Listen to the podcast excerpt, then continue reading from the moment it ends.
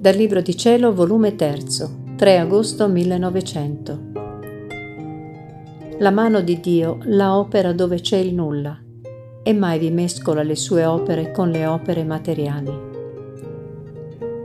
Trovandomi nel solito mio stato, stavo desiderando e cercando il mio amato Gesù, onde dopo averlo lungamente aspettato è venuto e mi ha detto, Figlia mia, perché mi cerchi fuori di te, mentre potresti più facilmente ritrovarmi dentro di te?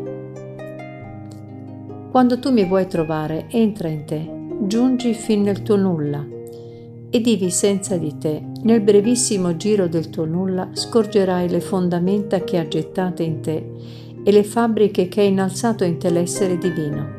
Guarda e vedi. Io ho guardato e ho visto le solide fondamenta e le mura altissime che giungevano fino al cielo. Ma quello che mi faceva più stupire era che vedevo che il Signore aveva fatto questo bel lavoro sopra il mio nulla e le mura erano tutte murate senza nessuna apertura. Si vedeva solo alla volta un'apertura che corrispondeva solo al cielo e in questa apertura vi risiedeva nostro Signore sopra una colonna stabile che sporgeva dalle fondamenta formate sul nulla.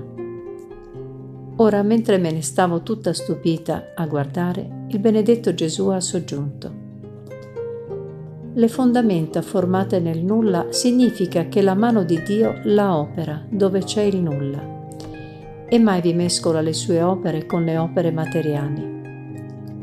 Le mura senza aperture all'intorno e che l'anima non deve avere nessuna corrispondenza di attacchi con le cose terrene, tanto che non c'è nessun pericolo che vi potesse entrare neppure un poco di polvere, perché tutto ben murato. La sola corrispondenza che le danno queste mura è per il cielo, cioè dal nulla al cielo. Ed ecco il significato dell'apertura fatta nella volta la stabilità della colonna è che l'anima è tanto stabile nel bene che non c'è vento contrario che la possa muovere. Ed io che vi risiedo sopra è indizio certo che l'opera fatta è tutta divina. Chi può dire quello che comprendevo su ciò? Ma la mia mente si perde e non sa dire nulla. Sia sempre benedetto il Signore e sia tutto per sua gloria ed amore.